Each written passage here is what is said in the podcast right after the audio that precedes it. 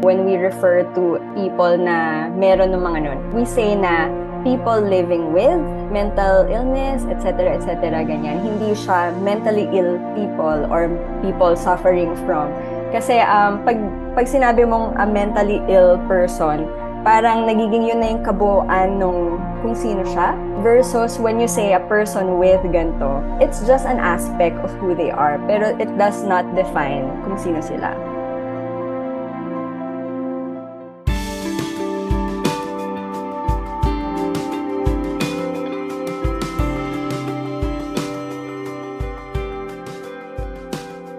Ustinig, the USD CCWLS podcast presents Reading Texts.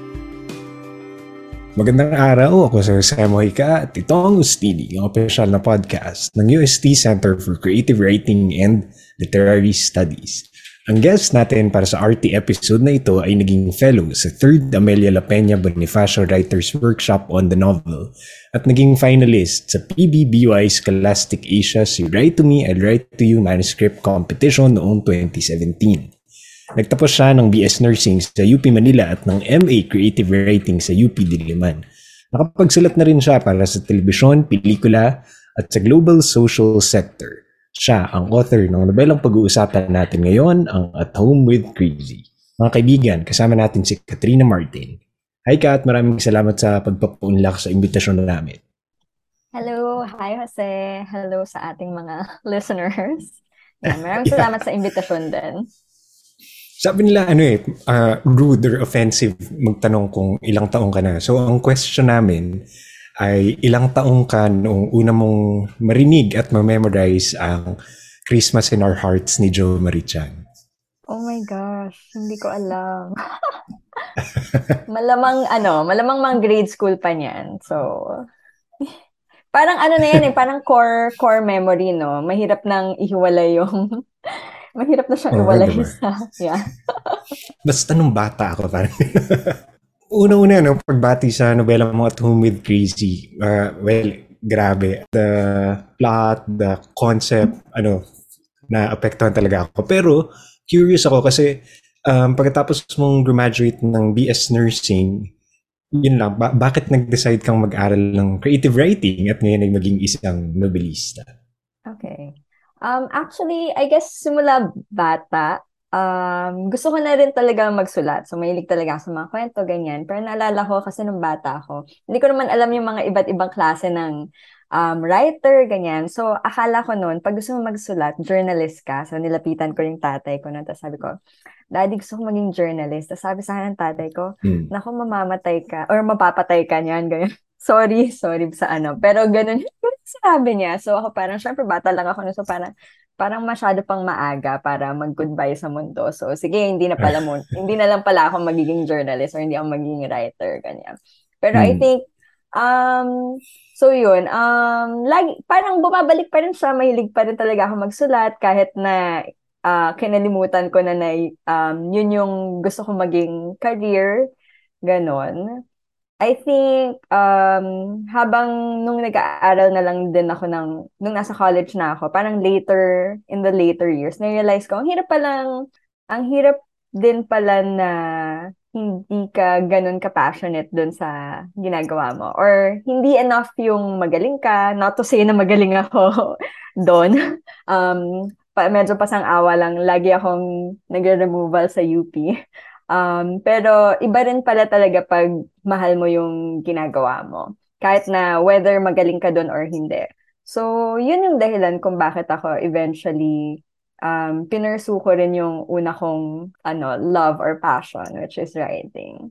Ano nga, di ba? Parang ang mga biruan sa literary community, especially sa Pilipinas, uh, Pilipinas, pag daw unang libro ng writer, um, usually short story collection. Kasi nga 'di ba uh, tayo yung tinuturo sa atin na um, sa creative writing program usually short story 'di ba? Pero ikaw nobela nobela. So bakit nobela ang napili mong maging unang libro at um, ang genre na malapit din sa akin which is YA Okay. Actually, una, hindi ko alam yun na, ah, na short story collection ba usually yung um, nire-release ng mga tao. Pero mm-hmm. for me, parang mas may, ano, ako feeling ko mas mahirap nga yung short story collection kasi ang dami mong iba-ibang kwento, di ba? Kailangan lahat yun tapos eh. So, ang dami mong iba't ibang concept. Tapos siguro ako yung tipo ng tao na gusto kong medyo matagal ako bumuo ng konsepto, ganyan. So, feeling ko kaya naging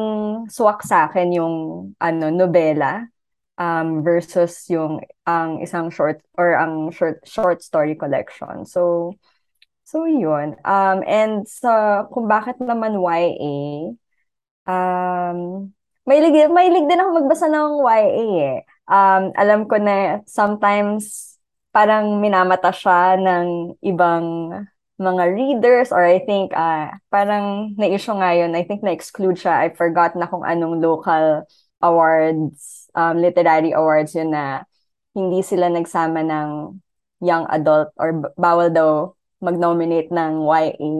Um, so parang, yun, hindi siya masyadong um, nare-recognize, kumbaga. Pero, masaya siya basahin. Light lang. Minsan, kailangan mm. natin ng light. Pero at the same time, hindi porket light ay wala kang mapupulot or wala na siyang kabuluhan, ganun. So, it's a, it's a good balance for me na ma-enjoy mo yung binabasa mo, pero at the same time, it affects you or yun, meron ako din as a writer, meron pa rin akong mga gustong iparating. Pero siguro, very important sa akin um, kung paano rin siya tatanggapin ng mga tao or ano yung readiness ng audience, kumbaga. I guess, naghanap ako ng medyo mas marami ding makakabasa, kumbaga, and I feel na yung YA, maraming open sa kanya, maraming nagbabasa sa kanya, hindi lang siya limited sa young audiences. Right. Nabanggit mo kanina na matagal ka mag uh, conceptualize ng story. So, curious lang ako, ano ba to? Kasi nga usually, yung ibang tao, pag mas mahaba na yung project, uh, mas matagal dun nila dine-develop like yung iba parang 10 years, 5 years in the making yung uh, no- novel or kung ibang mas malaking project. So, yung sa iba, uh, matagal mo nang hawak yung concept na to. Yeah, um, medyo matagal na rin kasi sinimulan ko to. Actually, project lang siya sa sa masters, yung isa sa mga una kong subject, no? Um, which was nine years ago. So, doon ko pa siya sinimulan noon. Um, tapos, pinick up ko na lang siya ulit ng yung medyo maseryosong, talagang sabi ko sa sarili ko, tatapusin ko na to. Siguro mga three years ago. So yun, over um over three years ko siya talaga pinag-isipan, pinag-isipan, um, sinulat, um, binuo at uh, nag-revise ng maraming beses. Mm. Kasi ano rin eh, parang very recent yung references nung binabasa ko siya, parang ano siya, kailan niya ba inisip? Uh, kasi nga, it reads very uh, well now. So, so, ang question ulit is, sa Metro Manila or Quezon City ba yung setting nito? Dahil, well, of course, yung um, Fisher Mall and all. Pero, marami ring uh, mention sa Kawayan, Isabela at sa Ilocano culture. So, bakit mo piniling i-highlight ang pagiging taga-kawayan ng pamilya nila ni Kite? Mm-hmm. Um, kasi, well, siguro dahil um, parang homage din siya sa sa Kawayan, sa Quezon City. So, ito yung mga lugar na kinalakihan ko. Tapos, mm. um, I guess partly, sabi nila, write what you know. So, um, yun, yung, yung lugar, kumbaga, para hindi ko na kailangan masyado mag-world building.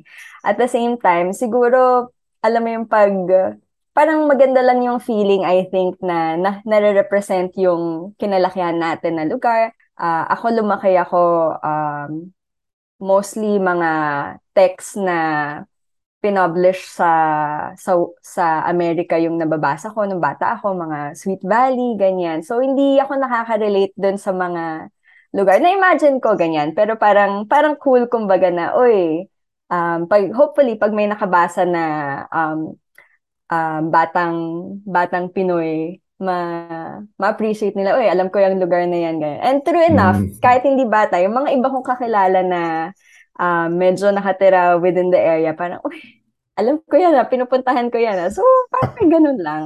Uh, na-imagine ko lang na uh, wishful thinking lang, malay mo kung maging hit siya, tapos uh, pwede tayong mag-tour minsan na, alam mo yung pupunta ka ng lugar tapos sabihin nila, oh, Yeah. dito, dito shoot yung ganyan. Oh, ito yung inspiration ng gantong kwento. So, Right. wala lang ganon.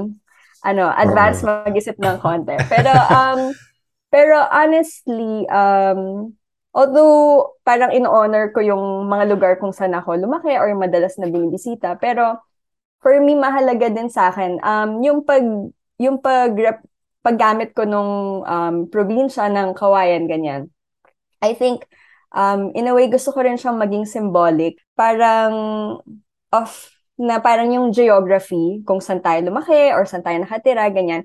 Factor kasi, na, di ba, factor naman yan ko sa pagkatao natin. So, yung character, um, yung character, yung um, point of view niya, and even yung point of view ng mga tao na malapit sa kanya, um, lahat yun naapektuhan nung um, geography kung saan sila kung saan sila nakatira. Um, and hindi siya, kung mapapansin mo, di ba, galing, galing sila doon, tapos lumipat sila sa, sa Quezon City. Hindi ko siya nire-represent na, okay, pag probinsya or let's say on a wider scale, um, let's say a developing country ganyan, ay backward. Hindi, hindi ganun. Pero ang gusto ko sanang representation niya is, merong mga I don't know kung napansin mo or lumabas nga ba yun doon sa final version. Pero kunyari, um, merong part kasi na si Kite, di ba mahilig siya sa pelikula. So sinabi Yes. niya, oh excited na siya na nandito na siya sa um, mas malaking syudad kasi dito pinapalabas na yung mga pelikula na hindi niya napapanood gusto, doon. eh. gusto niya agad manood ng sine. Di ba? Yeah.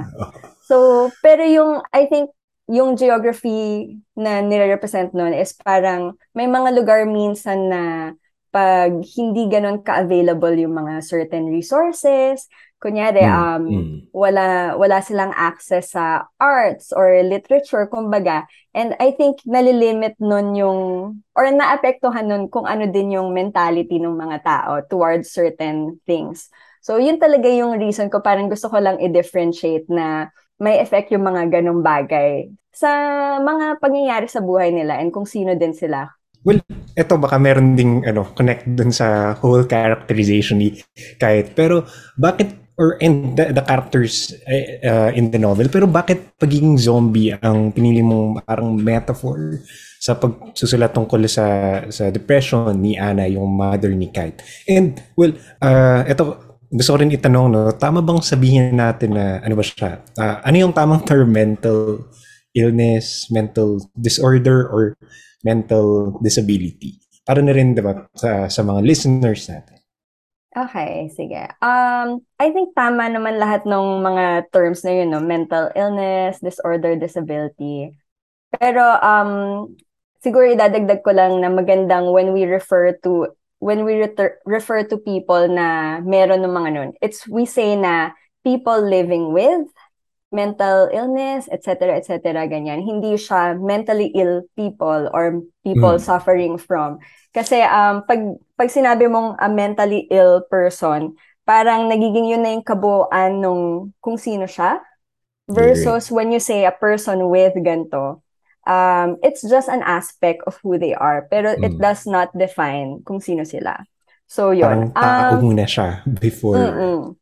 Yeah. Ganon. Parang hindi natin sila ma-reduce ah, sa isang characteristic lang. Eh tayo din in the same way na, I don't know, kunyari, ah, as a writer, parang, okay, sometimes I could label myself as a writer, parang maganda naman Ah. din siya. Pero at the same, paano kung hindi na pala ako nakakapagsulat or alam mo yun, ganon. Parang Right. nawala na ba yung kung sino ako? Am I not myself anymore? So parang ganon din.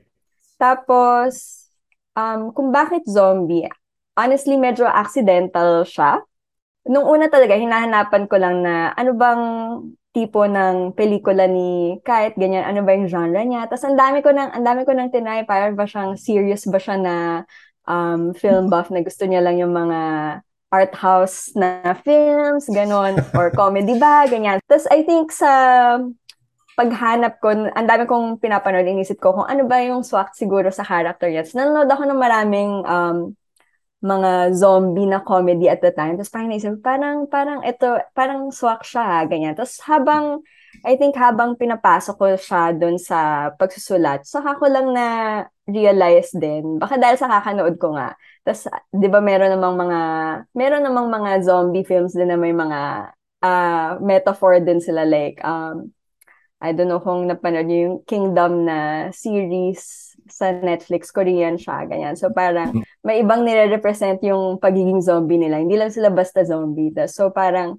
ah, ganun. So I think na apektuhan nun na parang, oh nga, no, parang zombie din pala yung, um, um, yung pinagdadaanan nung, nung nanay niya. Um, maraming iba't ibang ano ba, parang face nung pagiging zombie or yung yung emotions din nung zombie. May, minsan tulog-tulog lang sila, ganyan. So, mm. or minsan galit sila or hyper sila. So, I felt na bagay pala to dun sa pinagdadaanan ng nanay niya, which is um, bipolar disorder. Mm. So, meron siyang mga manic face, tapos meron siyang mga um, depressive state, ganyan. Tapos meron siyang, ano, sakto lang, ganyan. So, yun yung, yun yung dahilan. Accidental siya, uh, medyo sinwerte tayo doon.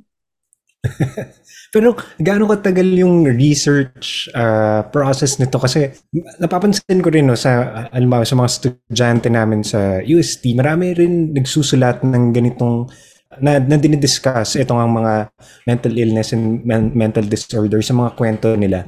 But yun, parang in, in your case, gaano kahaba or gaano kadaming time yung nilagay mo para i-research ito lang aspect na to ng kwento? Or dahil advantage uh, bilang isang ano, uh, nursing graduate? Yeah.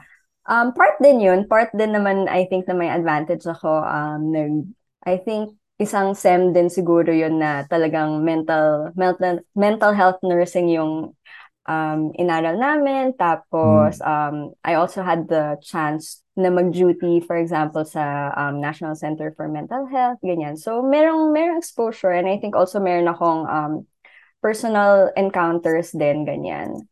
Pero definitely, ma, ma, mahaba din yung research process um, nung sinisimulan ko ito. And um, thesis ko rin kasi to eh. So, medyo napatagal din. I would nahirapan akong maglagay ng exact um, timeline for it. Pero mahaba-haba din. Ang, I think ang bulk ng research ko about it though was, syempre, normal na yung um, mga signs and symptoms, ganyan. Pero also how, ano talaga yung epekto ng um, pag merong mental illness ang isang magulang and ano yung epekto nito sa kanyang kapamilya, lalo na sa kanyang mga anak. So, yun yung naging um, focus ng research. Kanina na mention mo yung uh, si Swordog. So, ito na nga yung pelikula. Kasi malaki ang role ng pelikula sa nobela at plot point din ang pagtatangka ni Kite na makita ang paborito niyang si Harriet Swordog. So, ano yung dahilan sa creative decision na to? And may actual filmmaker ka bang pinag, uh, pinagbatayan sa paglikha kay Swordog? Um, well, si Si Harriet Swarog, actually, para siyang, ang inisip ko sa kanya, para siyang triple threat, ano, writer, director, mm. composer, ganyan. And originally, actually, based, medyo loosely based siya on Gerald Tarog. Oh. Kasi, di ba gana, di ba, parang ganun si right. Gerald Tarog eh. Um, pero, siguro, nag-evolve din over time na parang, one is, nakita ko na parang mas maganda siyang maging ano female na filmmaker si Harriet Swarog da, bilang um some, someone na titingalain ni Kite also parang mm. in a way parang naging um, mother figure niya no? Nung parang pinapalitan niya yung ina niya eh. So so yun that's one So, siya yung pinagbatayan ko originally. Pero nakita ko rin naman um, since I also worked in film for a little while. So, ang daming magagaling na filmmaker na na babae, um, both locally and internationally. So, I felt na um, bakit nga ba, I mean, syempre, ma- obviously marami din naman magagaling na um, male filmmakers, no? Pero bakit mm. nga ba um, hindi hindi rin kapwa babae ang tingalain ni Kite. So, yun ang yun ang um, pinanggalingan nun siguro. Although siguro yung style ng films ni um, ni Harriet Swarog, medyo ano ano din siya tuloy, parang mix siya ng ano mga paborito ko ring mga pelikula at paboritong filmmaker. So, ah, bi- pwede mo ba kaming bigyan ng example ng mga paborito mong pelikula at filmmaker? Okay. Ayun, um, well, isa talaga pag sa sa Pilipinas si Ditzy Carolino yan. Um, Hmm. tas recently sa sa ibang bansa, well, uh, I guess gusto ko yung style din ni Wes Anderson na medyo quirky-quirky Oh. ganyan. Pero meron akong isang um, recent na nagustuhan. Although isa pa lang naman yung napanood ko na ginawa niya. Um, Siyempre, kakasabi ko lang na mga, ano, mga female filmmakers, no? Pero, pero, so, lalaki tong isa kong, ita, isang recent discovery, ah, si Bo Burnham. Napanood na ba yung Inside sa Netflix? Yun. Sobrang, sobrang gusto ko yung tawan-tawa ako eh. So, so yun. Pero marami rin, ano, magaling din yung, gusto ko rin, actually, pa, uh, sila si, hindi ko alam kung paano pronounce, si Lorraine Scafaria. So, partner sila ni Bob Burnham. So, gusto ko rin yung mga works niya. So, um, ano yun, yung bago niya, Promising Young Woman. So, anyway, yun lang. so, ito nga, no, ah, nabanggit natin na, na marami sa mga listeners namin ay mga estudyante, mga interesado magsulat. So, um, ano ang mapapayo mo sa kanila na, sa, or sa mga gusto ring sumulat ng nobela tulad ng ginawa mo? Um, ang hirap naman magpayo. Isang beses ko palang nagagawa. Baka sinwerte lang tayo. Pero, um, siguro, um, magbasa ng magbasa.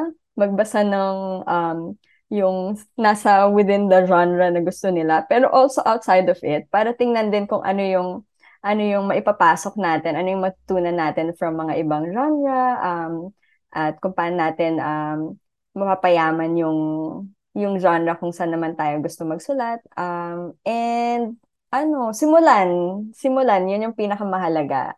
Ako matagal akong nag-iisip, ah, gusto ko maging manulat, ganyan. Pero nakatenga lang siya, nagde-daydream lang ako. So, finally, nagawa din. So, um, simulan, kahit na feeling mo pangit, tuloy-tuloy lang. And um, saka mo na i-edit yung sarili mo pag natapos mo na siya. Ustini Questioning. Ako si Don Merville Verse, ang segment host ng Ustinig. So yung pangalan ng segment namin ay Ustinig Questionnaire. So loosely based siya kay um, sa, sa uh, Colbert Questionnaire. Pero, so kung makikita mo parang similar, wag na lang kayong maingay. Okay. okay. Ngayon, let's start. Uh, first question. Uh, anong libro ang huli mong binasa? Um, All the Light We Cannot See. Mo counted. Ah, sige, okay na yan. No? Kasi meron akong mga children's storybooks pero hindi ko malala. Okay. Yun na.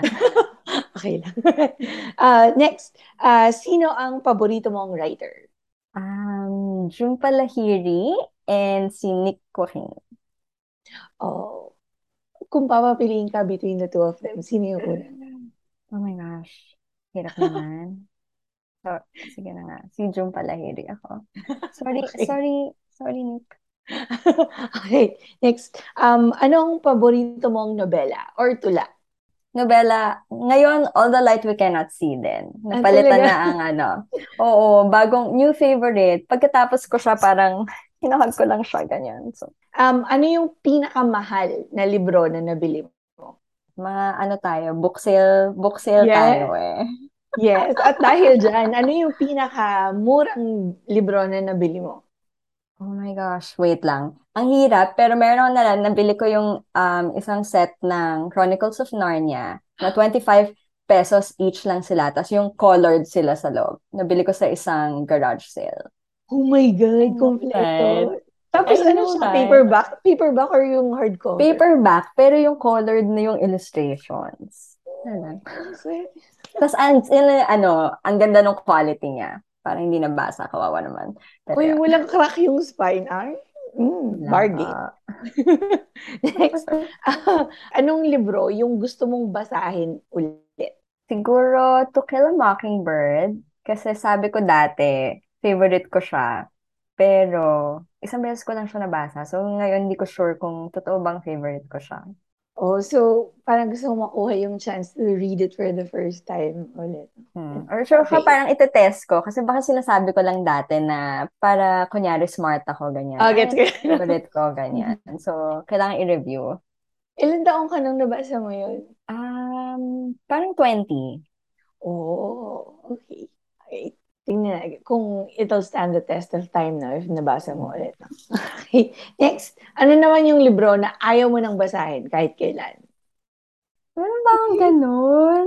Sige, okay lang Ah, kaya. Ano pwede natin i-cut kung. Sige, may naalala lang ako na, well, sabagay, hindi ko na siya babasahin ulit. A Child Called It. Um, naalala ko lang kasi merong nag-recommend sa akin na sobrang ganda nito, ganyan. So, sige, binili ko siya. Tapos parang, okay lang. Friend mo pa rin ba yung nag-recommend sa'yo? No? Hindi na, hindi na eh. Ay, Yeah. yun nga.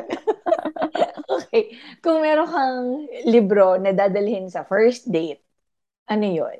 Oh my gosh. Hmm. Magpapakit ako ng ano. Ay, magdadala ka ng libro sa first date? Libro ko para ano, Ay! bilhin niya. bilhin niya. Promo, tama yan. Mm. last na to, last na question na to. Kung may papayo kang ah, libro na babasahin para sa isang taong gustong maging manunulat, ano yon? Siguro yung collection, ano pong title? Yung collection ng short stories ni Nick Joaquin. Sobrang, yeah. Bu- Bumawi kasi bin, biniligwa ko si Nico Oo kanina. nga eh. Sorry, pero, yeah. Pero, I think, good, ano, maganda yun Yes. para matuto. Super. technique, yeah. Oh, I agree. Oh, yun lang. Salamat, Kat. Balik na kita kay Jose. Bye-bye. Thank you, Dan. Ustini Questioning. At this point, pupunta na tayo dun sa babasahin ni, ni Kat na bahagi ng kanyang nobela. So, Kat, pwede mo bang i-share sa amin kung anong part yung babasahin mo and can you give us a, you know, a background kung bakit ito yung napili mo? Okay. Ang babasahin ko ay, I think this is the fourth chapter. Ang, uh, well, hindi yung buong fourth chapter, pero galing siya sa fourth chapter. Um, na Gorilla Guerrilla. Siguro kaya ito yung napili ko kasi lahat ng, um, yung buong pamilya nila um, represented dito. I think it shows yung dynamics um, ni Kite, anong kapatid niya, nung tat um, nung parents nila sa isa't isa. And I feel like it's a good look into yung family situation nila. Ustinig, reading texts. Gorilla Gorilla. Sometimes I couldn't help but wonder why a 14-year-old like me should be forced to deal with the situations that I had to. Why did it have to be my mom out of all the moms who would suddenly become this person I could no longer recognize or talk to or even be seen in public with? Why did she have to turn into someone I was afraid other people would know about? And why, out of all the people who could have seen mom go berserk that night, did it have to be Georgia's sister? The absolute last thing I wanted was for Georgia to find out who or what my mother was. Not that I knew who or what she was either. What am I supposed to be again? Sam asked, cutting off my train of thought. I nearly fell off my chair when I looked up. Sam had sneaked up on me so that for a split second, I actually thought I had come nose to nose with a tiny flesh eating zombie. Oh, it worked! Sam bent over, howling, and I couldn't help but join in on her laughter. I only came to my senses when I saw that Sam's eyes were tearing up. Careful, Sam, your makeup. It took us a few more minutes to calm down. Still with a smile on my face, I started picking up the face paint pots that had scattered all over our bedroom floor. I had knocked over the film club's special effects kit when Sam surprised me. My sister got her on her knees to help. You got me good, I said, grinning at Sam. She beamed at me. So what am I doing again? Sam asked. I sighed and grabbed my laptop from the bed, reminding myself to be patient when I show Sam for this, the storyboard for the nth time. Just then, several messages popped up on my notifications. Georgia, if we don't go back to school next week, Georgia, I'm gonna need therapy. Georgia, seriously. I pressed the X button and quit my messaging app for good measure. I had been ignoring Georgia the last couple of days. It was easy enough since the typhoon had forced Lorenzo to temporarily move our classes back online. Dad had helped Sam set up her study table in our room, while I just went back to using the same apps we had used at my old school the last few years. In between our classes and modules, I'd get Sam to work on the film with me. Productivity was turning out to be a great way to bury confusing thoughts and emotions. I clicked on a folder and showed the screen to Sam. We scrolled through stills of her and Dad moving boxes, which were actually empty, then pretending to clean parts of the house. Finally, we reached the most recent one, which was unscripted footage of Dad instructing a couple of men where exactly he wanted our new sofa placed. We've done all the normal life parts, and now we're doing the first zombie sighting, I reminded her. I'm gonna shoot Dad doing whatever, then you're gonna pass by in front of the cam super quick. Dad will be a bit creeped out, but he'll shrug it off and think he's just imagining things. And if he's not, then we'll do another take, but this time tell him to act creeped out, I said. Sam was checking her reflection in my phone. I don't get this whole gorilla film thing. Gorilla, I corrected her. It's gonna help us get a real reaction from Dad. This is how Swarog shoots amateurs, I added. And we both know Dad can't act. Sam giggled. Ready? I asked my sister as I mounted my phone on the hand grip. I gotta pee first. Last time we took hours, Sam said, a note of accusation in her voice.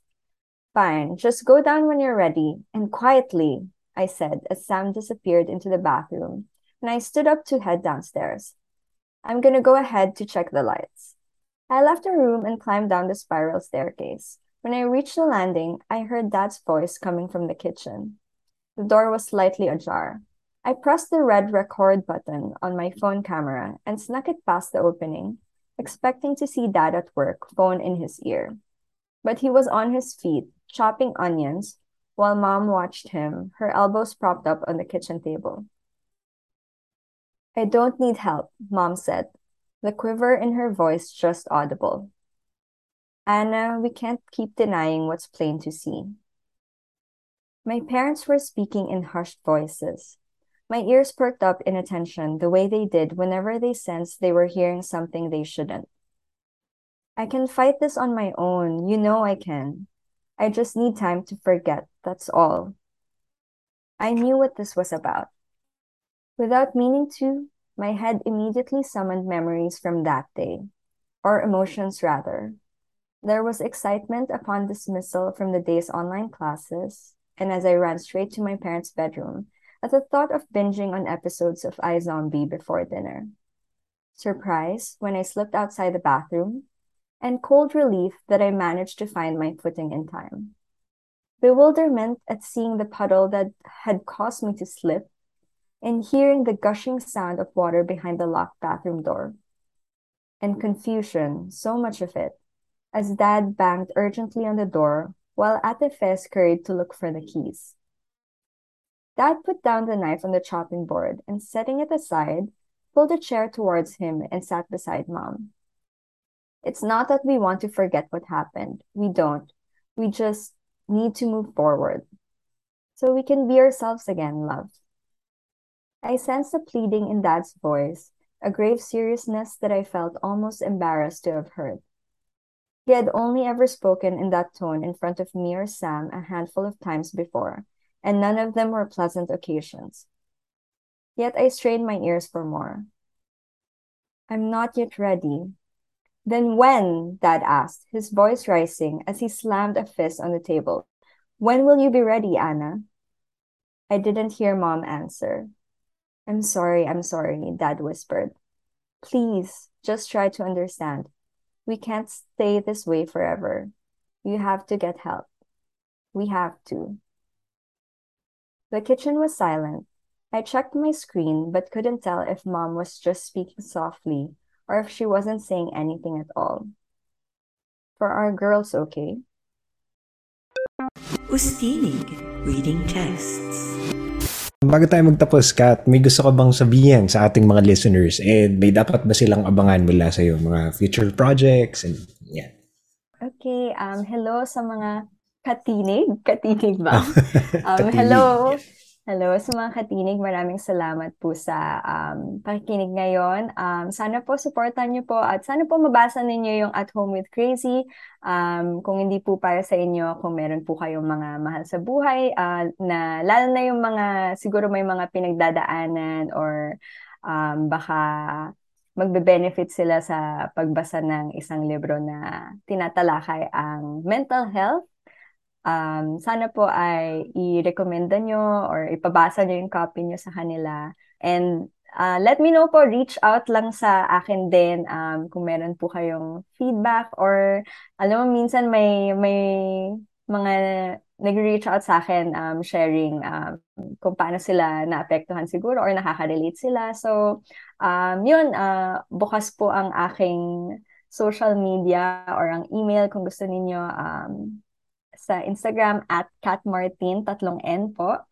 So, yun po. Um, maraming salamat ulit. Sana ma-enjoy ninyo. At siguro ngay sa ngayon wala pang wala pang aabangan. Um, baka hopefully in mga two years sana meron ulit. At sana ma-imbita ulit dito. So, thank you! Alright. Yeah, maraming salamat muli, Kat, sa paglalaan ng panahon para sa Ustinig Podcast. Ang nobela ni Katrina Martin na At Home with Crazy ay maaaring mabili sa Shopee at Lazada stores ng Flores Publishing. Kung nagustuhan ninyo ang discussion namin sa episode na to, add our episodes on, our pod, on your podcast playlist. At para naman maging updated sa mga susunod na episodes gaya ng Reading Text at Discussions Matter, follow us on our Facebook page, UST Center for Creative Writing and Literary Studies. At dito na nga nagtatapos ang isa na namang reading text sa episode. Muli, ito si Jose Mojica para sa Ustinig. The USD CCWLS podcast, has been brought to you by the University of Santo Tomas Center for Creative Writing and Literary Studies. Please follow our Facebook page at www.facebook.com slash USTCCWLS. You can connect with us through our email, Ustinig Podcast. That is U-S-T-I-N-I-G P-O-D-C-A-S-T at gmail.com.